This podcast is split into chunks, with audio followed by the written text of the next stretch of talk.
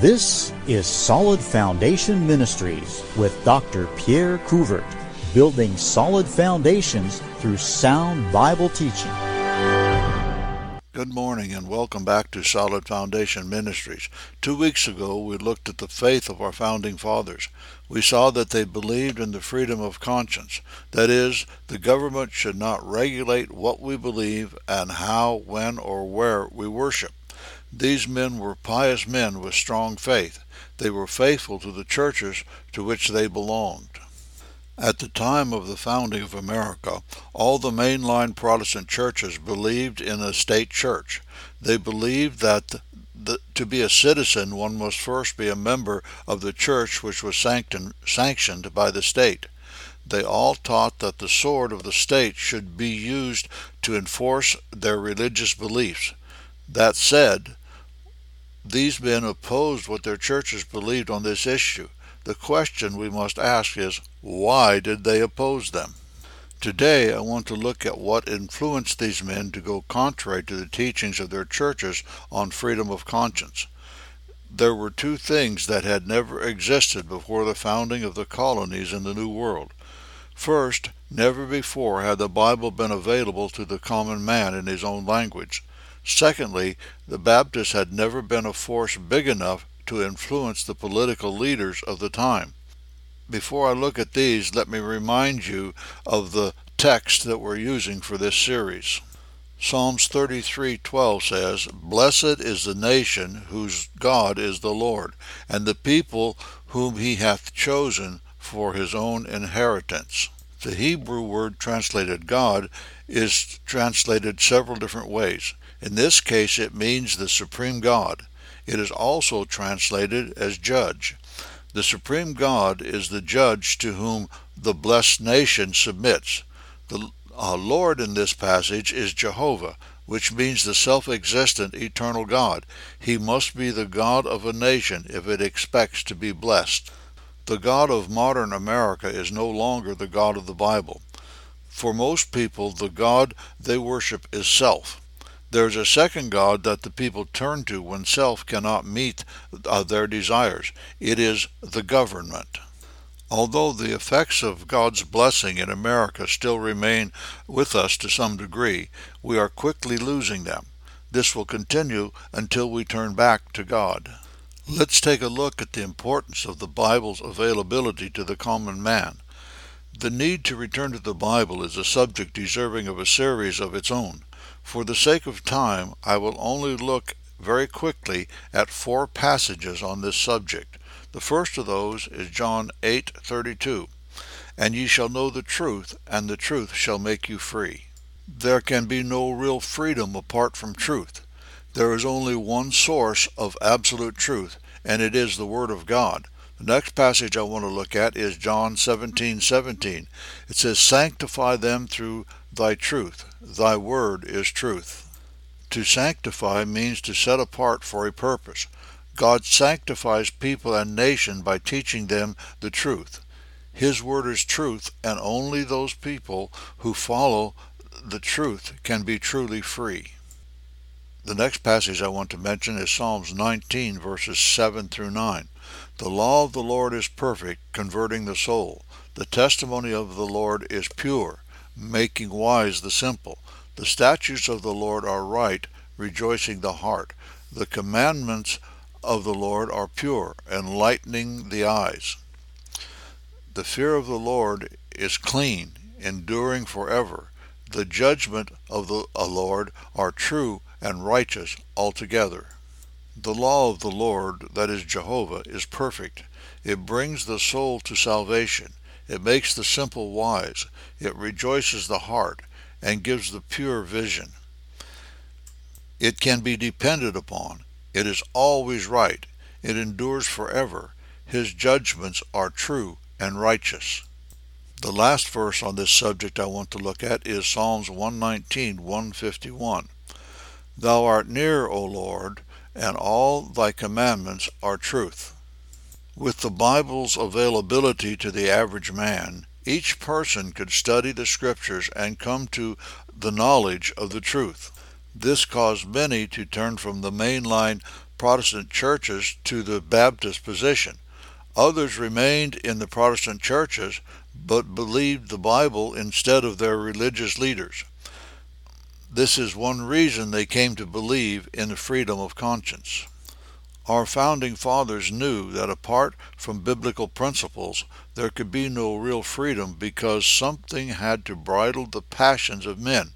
It must either be their religious faith or the government, which of course means no freedom. The second reason that uh, our Protestant founders disagreed with their churches on the issue of the freedom of religion was the influence of the Baptists at that time in history. For the sake of time, I will only look at three Baptist preachers who brought freedom to America.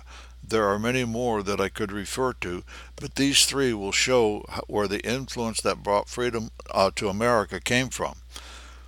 The first of them set the principle of freedom of religion into law. The second spread the Baptist faith throughout the colonies. And the third ensured that uh, freedom became a fundamental principle enshrined in the American Constitution. The first of these men is John Clark. He was a Baptist preacher, and he founded the First Baptist Church in the New World. The credit for founding the First Baptist Church in the, in the Americas is often given to Roger Williams. But the church in Newport was founded by John Clark about two years before the church in Providence was founded by Roger Williams. Roger Williams was opposed to government forcing people to be part of the state church. For a short time he espoused Baptist principles, but he soon left the Baptist. He became what he called a seeker. Most historians give Roger Williams credit for the founding of Rhode Island. It was the first colony to have a constitution that gave freedom of religion. While it is true that he started the process, had it been left to him, the charter would never have been granted. Williams and John Clark sailed to England to request the charter for Rhode Island. They petitioned the king, but he refused to grant it. Williams returned to America without the charter, but John Clark stayed in England to fight for it. He finally received it after twelve years of petitioning the king. This reminds me of a parable told by our Lord in Luke chapter eighteen, verses two through five. There was in a city a judge, which feared not God, neither regarded men. And there was a widow in that city, and she came unto him, saying, Avenge me of mine adversary. And he would not for a while. But afterwards he said within himself, Though I fear not God, nor regard man, yet because this widow troubleth me, I will avenge her, lest by her continual coming she weary me. The purpose of this parable is to teach us to continue in prayer. John Clark's prayer to God and his continual pestering of the king uh, is what finally won the day, and the charter was finally granted. John Clark was also the one that wrote the founding doctor, documents for the government of Rhode Island. It was the first government to enshrine into law the principles of freedom of religion. It was also used as a guide for the writing of the U S Constitution. The next man I want to look at was Shubal Stearns. Shubal Stearns was saved under the preaching of George Edwards in uh, seventeen forty-five. He soon felt the call to preach the gospel. He continued as a pedobaptist, that is, those who baptize infants, until seventeen fifty-one. Through his study of the Scriptures, he came to the conclusion that the Baptists were correct. He was baptized by Elder Waite Palmer at Toland, uh, Connecticut, in, on May twentieth, seventeen fifty-one. He continued his ministry in New England for another two or three years. He then, along with his church, moved to Virginia. After a short time in Virginia, he moved to Guilford County, North Carolina. He established the Sandy Creek Baptist Church and the Sandy Creek Baptist Association. From this church and association, Baptist churches were established throughout the southern colonies. Governor William Tryon of North Carolina was determined to rid central North Carolina of Baptists. He declared war against them. It lasted from seventeen sixty-five to seventeen seventy-one. The government forces prevailed, but during the Revolution, the Baptist forces reorganized and were a major contributor to the winning of the Re- Revolutionary War. During the Revolutionary War, they were known as the Over-the-Mountain Men. The harassment of Cornwallis allowed Washington to prepare for the battle in which Cornwallis was defeated, and it resulted in the victory for the American colonies. This would not have been possible without the labors of Shubal Stearns and Sandy Creek Baptist Association. In seventeen years, the Sandy Creek Baptist Association had spread its br- branches westward as far as the Great Mississippi, southward as far as Georgia, eastward to the sea and Chesapeake Bay, and northward to the waters of the Potomac River. It was mother, grandmother, and great-grandmother to forty-two churches, from which sprang at least one hundred twenty-five ministers. In a generation, it is estimated that five thousand churches were established by the association, and only God knows how many were saved. They did this by following the example found at the church in Antioch. We find their model in Acts thirteen, verses one through three. Now there were in the church that was at Antioch certain prophets and teachers, as Barnabas and Simeon, that was called Niger, and Lucas the, the Cyrene, and Manaen, which was, had been brought up with Herod the Tetrarch, and Saul. As they ministered to the Lord and fasted, the Holy Ghost said, Separate me Barnabas and Saul for the work whereunto I have called them. And when they had fasted and prayed, they laid their hands on them and sent them away. Stearns' greatest contribution to the religious climate of his day was evangelism and church planting. The evangelism of Stearns and the separate Baptists was different from that of most Baptists today. There was no plea to accept Christ. No sinner's prayer was used. No read and sign the back of this tract, nor psychological tricks used to get the desired response. There was only the preaching of God's holiness and man's sinfulness. To them, salvation came from the Lord through the convicting power of the Holy Spirit. With none of the modern-day techniques, Stearns somehow organized and evangelized a great portion of the South. Perhaps we would have more success in our evangelistic efforts if we would return to the methods of, Stan- of Shubal Stearns, which are the same as we find in the New Testament. I can recommend you to my book, uh, Shipwrecked Soul Winning, which you can get on my website, solid foundation ministries dot com. It was this proliferation of Baptists that gave them the political power to affect the founding of our nation. This brings us to one of the most influential Baptists at the time of the founding na- of our nation. His name was John Leland. John Leland was a Baptist preacher who was not only known for his fiery sermons and ev- evangelistic zeal, but also for his opposition to slavery and his advocacy for strict separation between the government and religion. Leland preached freedom in all aspects of life, exhorting his listeners to be free from sin, to oppose slavery, and free others from physical bondage, and to be free from the spiritual tyranny of state-established religion. Leland advocated for religious liberty protections in the Constitution. He was a friend to both Thomas Jefferson and James Madison. He and his fellow Baptists supported Jefferson's initial bill to ensure re- religious liberty in Virginia, and took up the cause later when uh, Madison introduced it into the Virginia Constitution.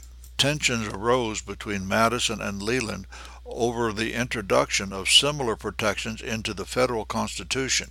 Madison did not initially think that additional amendments were needed to protect religious liberty.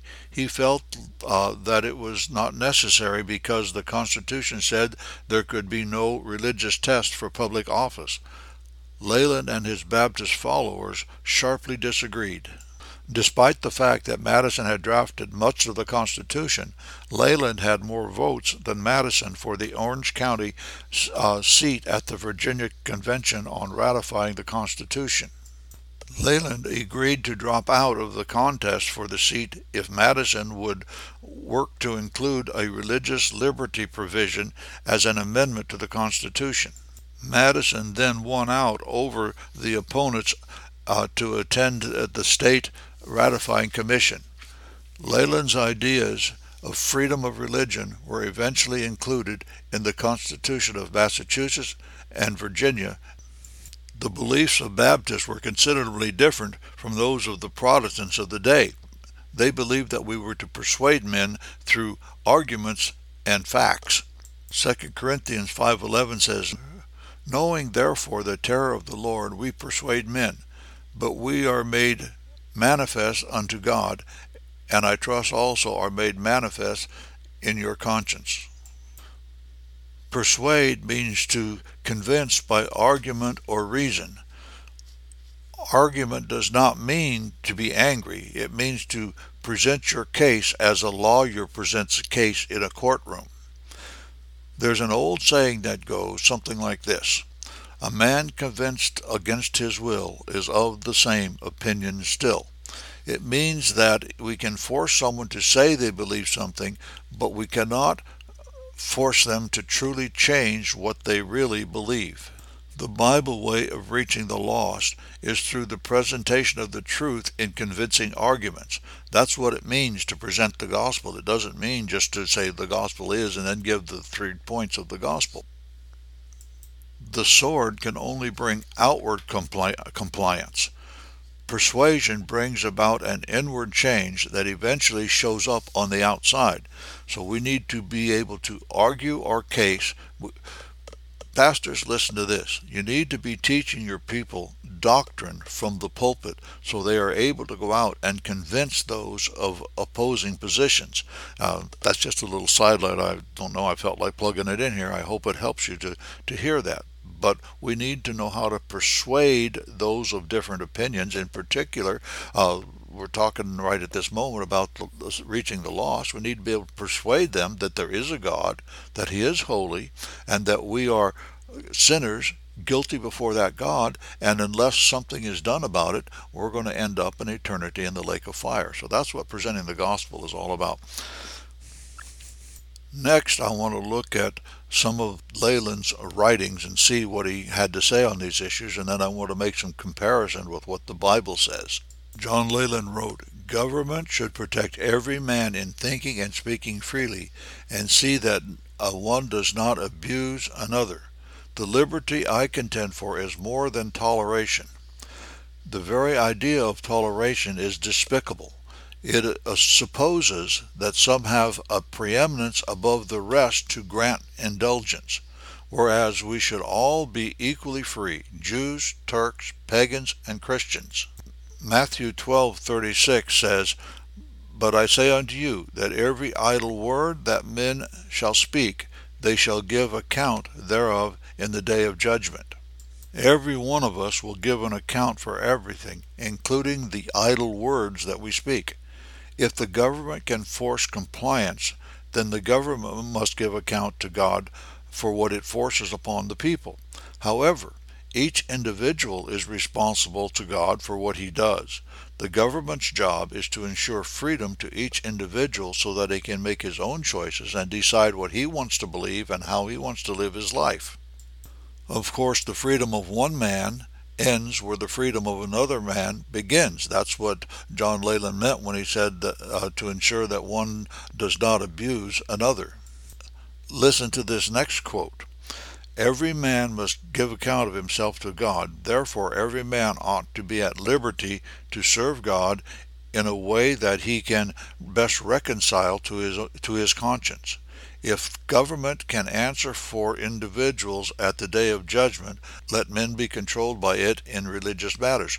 Otherwise, let men be free."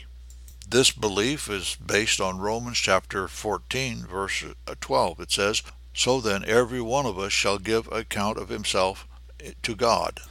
Since everyone must give account unto God himself, each should have the right to follow the dictates of his own conscience. You don't have the right to force me to believe what you believe, but I have no right to force you to believe what I believe. We do, however, have the right to use persuasion to try and change the opinions of those that we believe are in error. And by the way, our opponents have the same right to try and change our opinion if they can found what they believe on fact and, and reason. I found this next quote rather intriguing. It says, "Truth disdains the aid of law for its defense. It will stand upon its own merits." What he's saying here is you don't need a law to enforce truth. Truth will eventually triumph over falsity just because it is truth. Listen to what it says in Psalm eighty-five eleven. "Truth shall spring out of the earth, and righteousness shall look down from heaven." We need to remember that this earth was created by the Word of God, and therefore it is created based upon truth. Eventually, truth always triumphs just because everything is based on the truth of God. Sin caused a distortion to come into the world, but it will lose out in the end. The second part of this verse is very important. It says, "And righteousness shall look down from heaven." So what is that trying to tell us? It tells us that God sees what's happening on this earth, and we are going to give an account because his righteousness will judge our unrighteousness. Folks, that's the essence of what the message we need to get out. You know, when we preach the gospel, we need to realize that it's more than just saying, hey, God loves you and has a wonderful plan for your life. God loves you and he wants you to come to him. Those things may be true.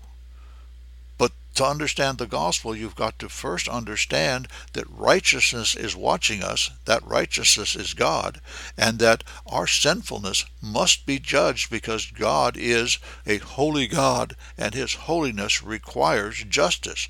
Justice demands that any time the law is broken, that the penalty is paid and correction is made. While the gospel tells us that we can be saved from sin by putting our faith and trust in Jesus Christ and not in our own efforts or our own works or any church or any act of religion that we have performed, uh, it makes no sense to someone who doesn't understand why he's guilty in the first place, doesn't understand that they're going to stand before holy God someday and give an account. This is what the Baptists were trying to get across to our founding fathers, and fortunately they were successful, that we are each one responsible for the way we respond to God, and without freedom we have no ability to respond according to the dictates of our heart, and therefore would not be responsible. Listen to what it says in Proverbs chapter twelve verse nineteen. It says, "The lip of truth shall be established forever, but a lying tongue is but for a moment." If we look at what's going on in our nation today, there is a, an awful lot of lying in a lot of areas, in particular when it comes to our relationship with God and God's principles and righteousness. We're told, for example, that uh, we should be tolerant. Remember what John Leland said about toleration, uh, that we should be tolerant of people of other uh, beliefs in their way of life. For example, we should be tolerant and not condemn homosexuality. Well, the Bible condemns it, therefore we should condemn it. Truth condemns it. Well, this is only going to last for a while. Look at Sodom and Gomorrah. Sodom and Gomorrah tolerated and became uh, infested with homosexuality, but it didn't last forever. The cities were overthrown by God. They were uh, destroyed by the fire falling down from heaven. So our truth lasts forever, but lies are only for a moment, and they will eventually be shown to be the lies that they are. Now, there's a principle of pro- a propaganda that is put forth by uh, the left that says if you tell a lie long enough, it will be perceived as the truth. And there's truth in that. However, in the long run, the lie will be shown to be the lie that it is, and it will only endure for a moment. Truth in, uh, is forever established, but lying, untruth, only lasts for the time that God allows it to last, which is only a moment when you look at God's planned time frame. Here's what John Leland thought about establishing Christianity as a state religion. He said, "The fondness of magistrates to foster crea- uh, Christianity has done more harm than all the per- uh, persecutions ever did. Persecution, like a lion, tears the saints to death, but leaves Christianity pure. State-established religion, like a bear, hugs the saints, but corrupts Christianity and reduces it to a level of state policy. Forced Christianity has done more harm than all the per, uh, persecutions we suffered for our faith. Persecution separates true Christians from normal Christians, or I should say nominal Christians.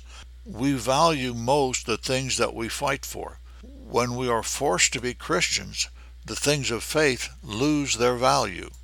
This has probably done more harm to Baptists than any other group in the history of the world. We were persecuted for uh, a thousand years during the Dark Ages, and some fifty to sixty million of our Baptist ancestors were, were slaughtered by the Catholics, and then it continued after the Protestant Reformation. It was both Catholics and Protestants, and I've taught on this before. You'll, you'll remember what I'm talking about here. But our acceptance and the ease we have of being Baptist in America has made us weak. We no longer have to fight. We're not willing to stand. We want to be tolerant of others. The fundamentalist movement of the early twentieth century had a lot to do with this. We started joining arms with those who had different beliefs than we do, and now we have become more like the Protestants than like the Baptists of old. And this whole series is about fixing that problem and us Baptists getting back to being Baptists so that we can have our freedoms restored. If it doesn't happen, we won't have them restored. We will continue to lose them. If freedom religion has a downside, it's this. It costs nothing to believe what we believe. Until the late eighteen hundreds, we had the freedoms that we should have, but there was still contention between the different doctrinal positions. In other words, the Baptists and the Episcopalians, or the Baptists and the Methodists, or the Baptists and the uh, Presbyterians, who were the main religions in America at that time, uh, they all argued with each other. They debated one another over doctrine. That's gone. Now we just tolerate everybody else, and if we can stand on five very vague principles, we're all considered okay. That's not the way it ought to be. God's word is true, and anybody who deviates from it needs to be told that they're in error and be corrected. In the early nineteen hundreds, unity became more important than truth. The fundamentalist movement, which I mentioned, uh, limited the truth to five doctrines. Baptists had resisted this type of, of uh, agreement or joining together in previous times, but for some reason in the early nineteen hundreds they accepted it and joined the interdenominational fundamentalists and started sending our young preachers to interdenominational schools. This resulted in compromise of truth. Baptists lost their distinctive character and ceased to be a force for truth and righteousness. This was the beginning of the fall of America. If we don't turn back to our roots, this great nation will cease to be great. President Trump's slogan in the last election was, "Make America Great Again." What made America great in the first place was our religious uh, beliefs, our, our stand for righteousness. And President Trump has done a good job of making us great in the material sense, but we need to be great in the spiritual sense, or God will continue his judgment upon this nation. And as we come into this election season, or we're already well into it, we're kind of distracted now by the uh, virus that's going around, but as it renews itself, we need to remember that as Christians, we need to get out and vote righteousness, and vote for the candidate that stands the closest to biblical principles. That is the only way that this nation can ever be turned around. Next week, we'll continue this series and look at the importance that basic principles from the Bible were in the founding of this nation. You have been listening to Solid Foundation Ministries from Lenoir, North Carolina. Doctor Couvert has thirty-five years in the ministry as a former missionary and pastor. He is available for revivals and various conferences on missions, Bible, Baptist heritage, and the family. To find out more, go to our website, solid foundation ministries dot com, or call eight two eight two four four, six five zero five. Remember, the Christian life is not about you. It's about God receiving the glory.